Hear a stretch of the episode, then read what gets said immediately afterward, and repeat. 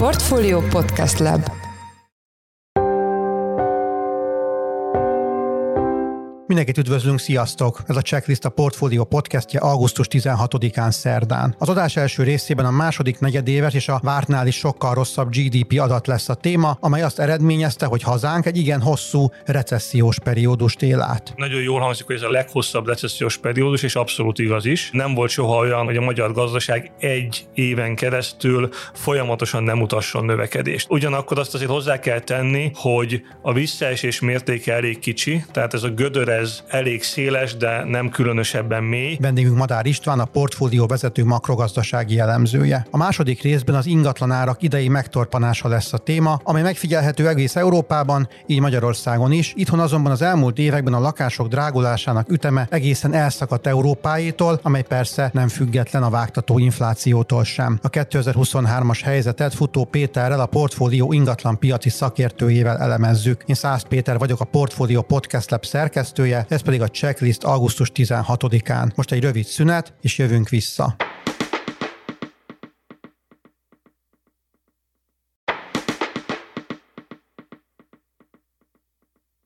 Pocsék GDP adatot közölt szerda reggel a KSH, a második negyedévben éves bázison 2,3%-kal csökkent a magyar gazdaság teljesítménye, negyedéves alapon pedig 0,3%-os a mínusz, ezek egyébként kiigazított adatok. Ami pedig különösen aggasztó, hogy az ország a negyedik negyedéve van már recesszióban, erre pedig nem volt példa még a 2008-as válság időszakában sem. Itt van velünk a stúdióban Madár István, a portfólió vezető makrogazdasági elemzője. Szia István, üdvözöllek a műsorban. Sziasztok, üdvözlöm a hallgatókat. Ezek a mai adatok jelentősen rosszabbak a szakértők várakozásainál. Mi okozta ezt az eltérést? Ugye a részletekre még várni kell, de nem látunk olyan új sok hatást, ami, ami különösebben még durvább eredményekre vezetett volna. Azt gondoljuk, hogy a legfontosabb meglepetést egy technikai hatás okozta. A látszólag optimista előrejelzések, amelyek ugye azt mondták, hogy azért egy kis növekedés lesz a második negyed évben és véget ér a recesszió, ezek elsősorban azon alapultak, hogy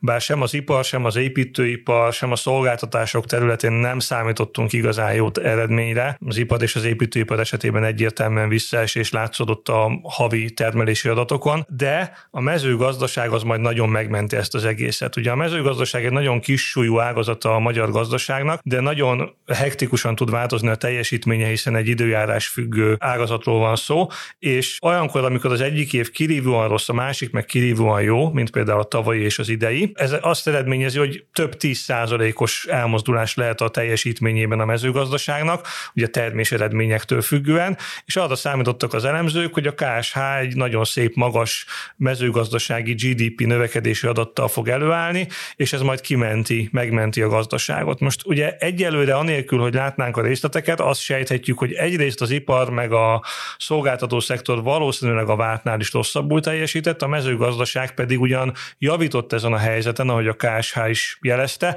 de nem eleget ahhoz, hogy megmentse a teljes gazdasági növekedést. Ami talán a leginkább kellemetlen lehetett, de ezt egy egyelőre csak egy szóbeli közlés alapján tudhatjuk, hogy a szolgáltató szektor is nagyot eshetett, és a szolgáltató szektor eddig örvendetesen visszafogott esést mutatott, annak ellenére, hogy a reálkeresetek csökkennek Magyarországon, azt lehetett gondolni, hogy egy ilyen keresletérzékeny terület, mint a, a szolgáltató szektor, az nagyobbat fog zakózni, de az előző negyedévekben mondhatjuk azt, hogy a vártnál jobban teljesített a szolgáltató szektor, ami ugye a teljes GDP közel kétharmadát adja, és most a KSH jelezte, hogy bizony itt a szállítás, taktározás és a kereskedelem területén kifejezetten rossz eredmények születtek, vagyis úgy tűnik, hogy ez a recesszió most ért el igazán a szolgáltató szektort, és így ennek a kellemetlen meglepetésére lehet talán leginkább fölhúzni ezt a mostani gyenge adatot. Amióta van adatunk, vagyis 1996 óta nem fordult elő olyan, hogy négy egymást követő negyed évben is recesszióban legyen a gazdaság, vagyis ez a gazdaság történetünk leghosszabb recessziós periódusa. Mik a hosszabb távú okai ennek a gyengélkedésnek? Azt talán azért érdemes elmondani, hogy nagyon jól hangzik, hogy ez a leghosszabb recessziós periódus, és abszolút igaz is. Nem volt soha olyan,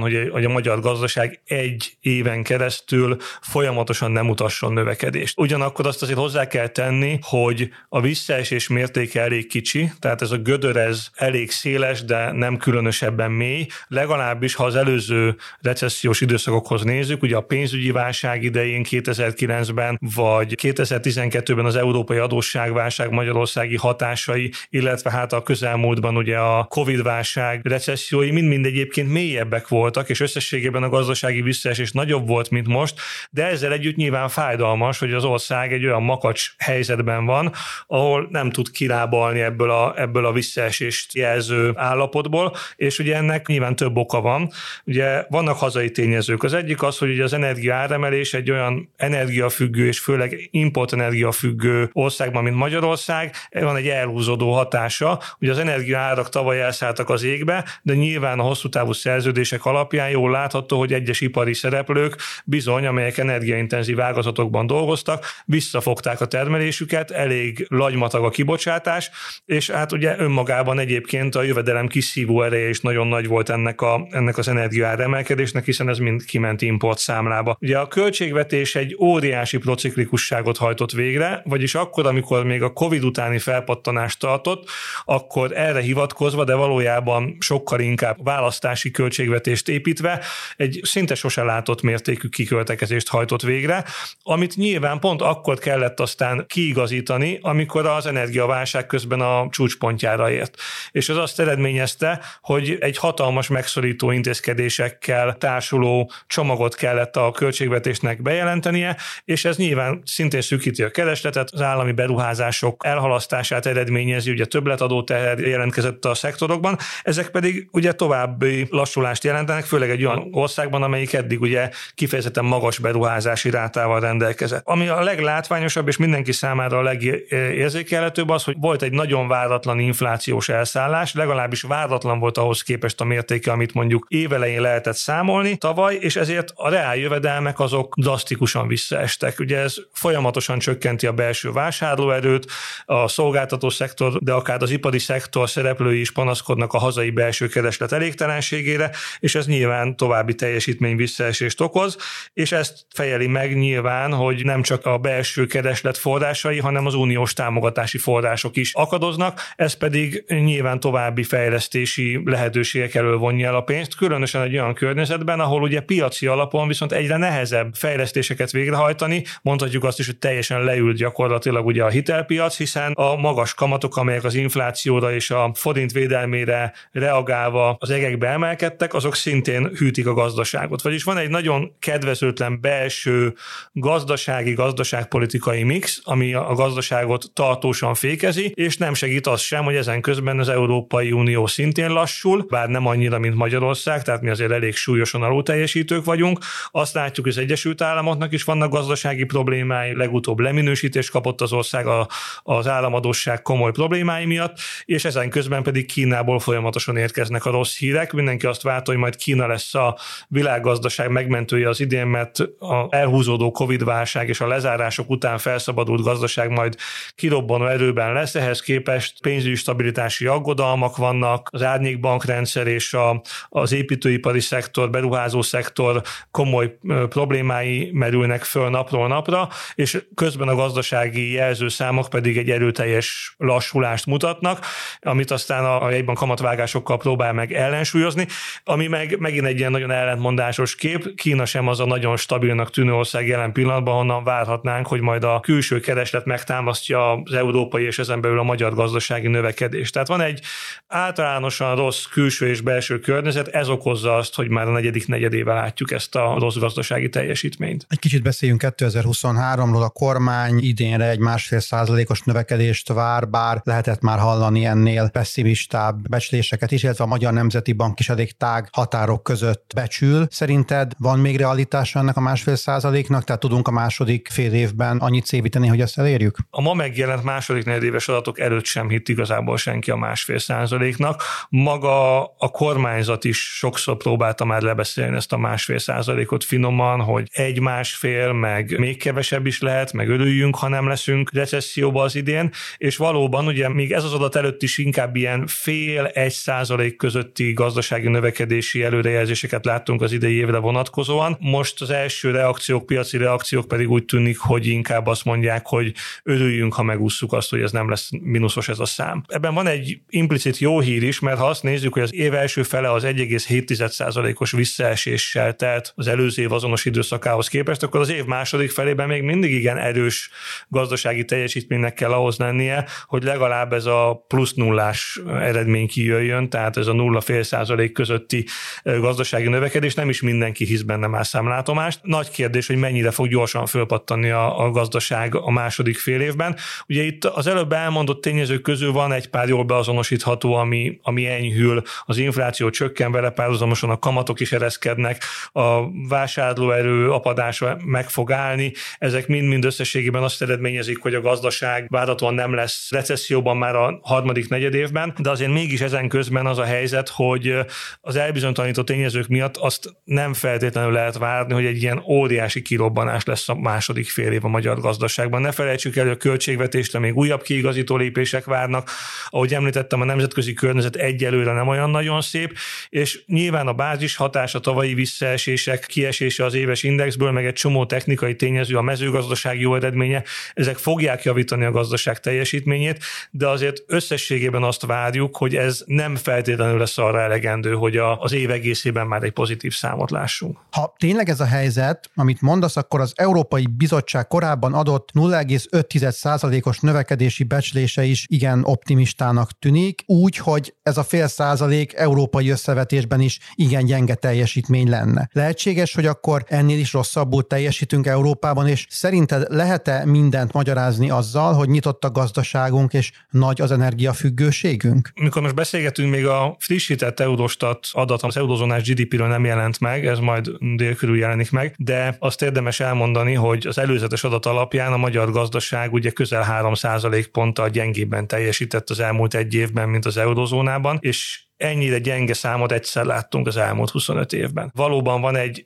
érdemi alul teljesítés jelen pillanatban az eurozónához képest a magyar gazdaságban. Ez nyilván nem, nem kedvező egy olyan országnak, amelyik alapvetően azért azt gondoljuk, hogy konvergencia pályán van, tehát halassan is, de zárkózik föl a fejlettebb országok gazdasági szintjére. Kérdésed második felét illeti, hogy ez megmagyarázható-e teljesen külső tényezőkkel. Természetesen, ahogy látszik a számokban is, valószínűleg nem. Persze egy része, részben külső, részben belső, az energia ársok az külső tényező, de a magyar gazdaság szerkezete és az, hogy az elmúlt évtizedekben nem törődtünk azzal, hogy az erre való soknak való durva kitettségünket csökkentsük, az egy ilyen belső tényező már, de úgy gondolom, hogy ez nem elegendő ahhoz, hogy megmagyarázza, hogy a magyar gazdaság miért teljesít ilyen rosszul. Ebben van egy már említett erős gazdaságpolitikai tévedésekkel tarkított két év, egy nagyon durva prociklikusság, hogy pont akkor, amikor a gazdaságot segíteni kellett volna már, akkor már nem segítettük, pont azért, mert az előző időszakban, amikor már nem kellett volna annyira, akkor viszont durván kiköltekeztünk, beszéltünk. Voltak a, a jegybanki politikáknak is hibái, amelyek aztán a forintnak a nagyon durva volatilitásához hozzájárultak,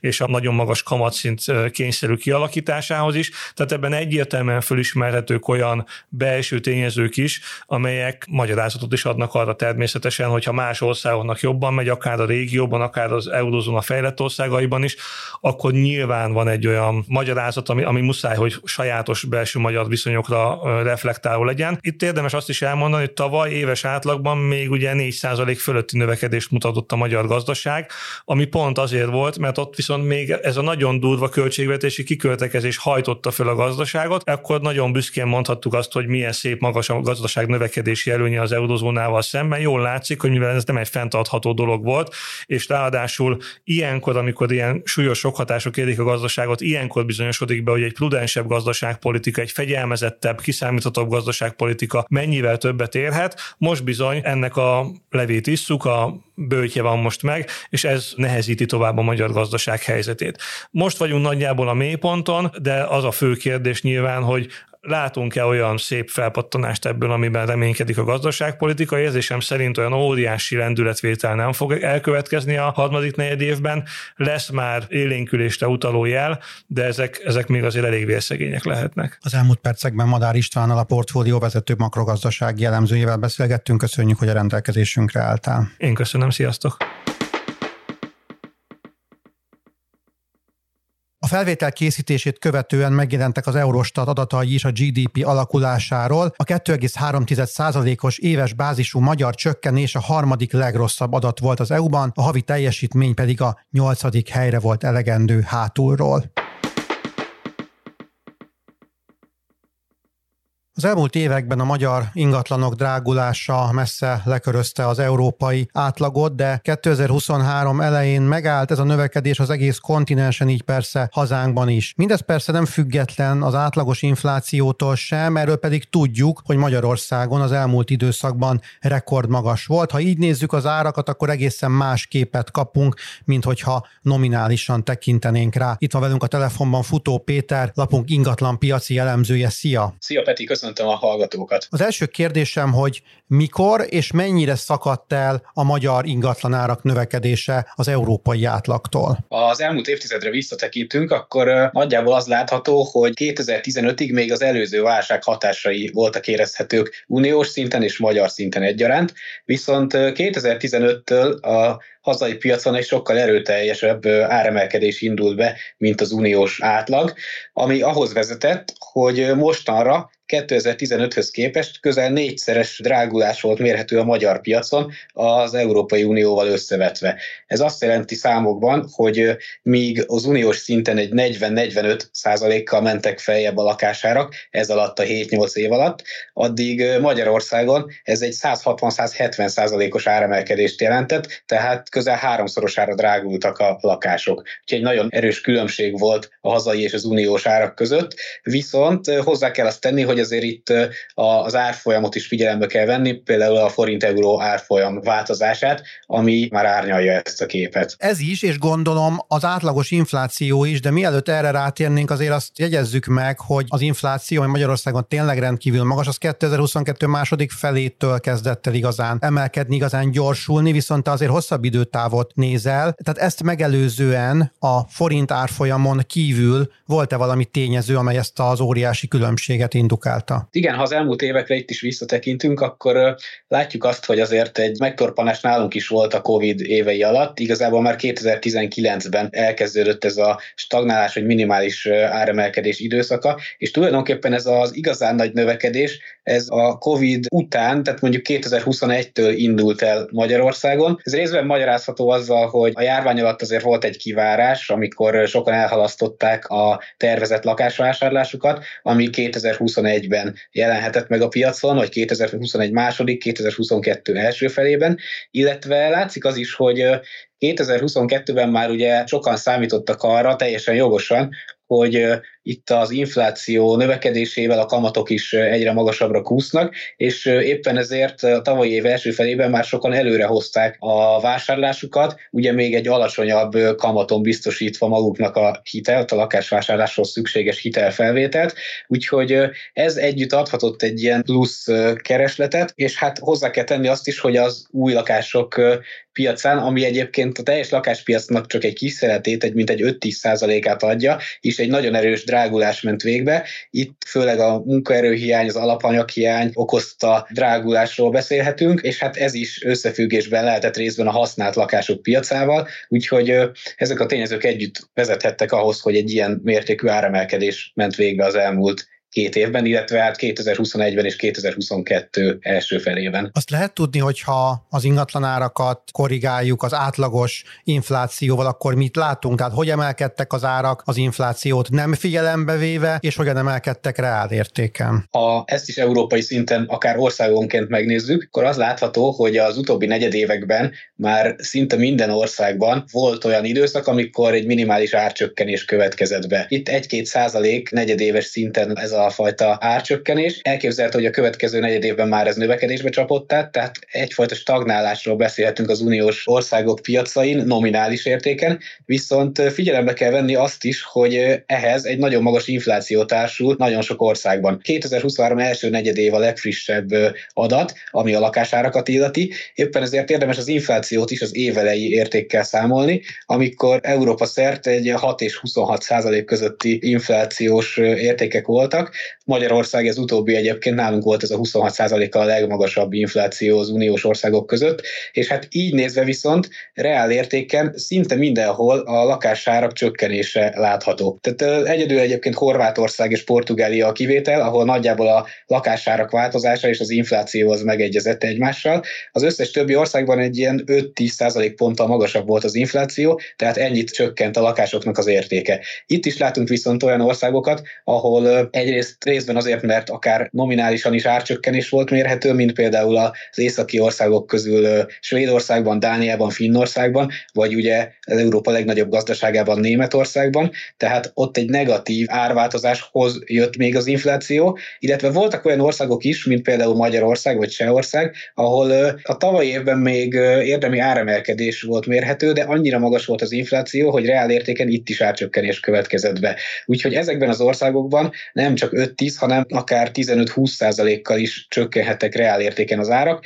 Magyarországon éppen a svédországival megegyező 16,5 százalék volt az ingatlanok reál értékének a csökkenése, ennél egyedül Csehországban volt magasabb, ott közel 18 százalékkal csökkentek reál értéken a lakásárak. Azt említetted, hogy látható egy kisebb megtorpanás Európában is, az ember Magyarországon is. Az lehet-e már most sejteni, hogy a következő fél évben merre mennek a lakásárak, hogy tekintve azt is, hogy azért az infláció az valamelyes szelidül? Pontosan így van, úgyhogy ha nominálisan nézzük, akkor egyébként én azt gondolom, hogy várhatóan a pozitív tartományban fogunk maradni, különösen amiatt, mert ha Magyarországot nézzük, akkor a családtámogatások egy részét ugye kivezetik, szigorítják a babaváró hitelt is. Ezeknek a hatása ismét hozhat egyfajta előrehozott keresletet, előrehozott vásárlásokat az idei év hátralévő részében a piacon, illetve ahogy te is mondtad, az infláció is azért fokozatosan csökken, így hát a jövő évben már lehet esély arra, hogy a hitelből vásárlók is elkezdenek egyre nagyobb számban visszaszivárogni a piacra, ami újabb keresletet generálhat. Úgyhogy itt az a kérdés, hogy reál értéken hol leszünk. Én azt gondolom, hogy nominál értéken a mostaninál nem fognak lejjebb menni az árak. Reál értéken ez még az inf- magas infláció miatt csökkenhet, viszont fontos megemlíteni azt is, hogy azért itt most nagy átlagokról beszélünk, és területenként, lakástípusonként azért ezekben lehetnek nagy különbségek. Egyáltalán nem mindegy például az, hogy egy periférikus kis településen lévő rossz energiahatékonyságú családi házról beszélünk, ahol már eleve egy mostanáig is egy jelentős nominális árcsökkenés következett be, vagy mondjuk egy energiahatékony, korszerű, új vagy újszerű városi, akár budapesti lakásról, ahol sokkal erősebb az értéktartása az adott ingatlannak. Értem, nagyon szépen köszönöm az elmúlt percekben Futó Péterrel, a portfólió ingatlanpiaci elemzőjével beszélgettünk. Köszönjük, hogy a rendelkezésünkre álltál. Köszönöm én is.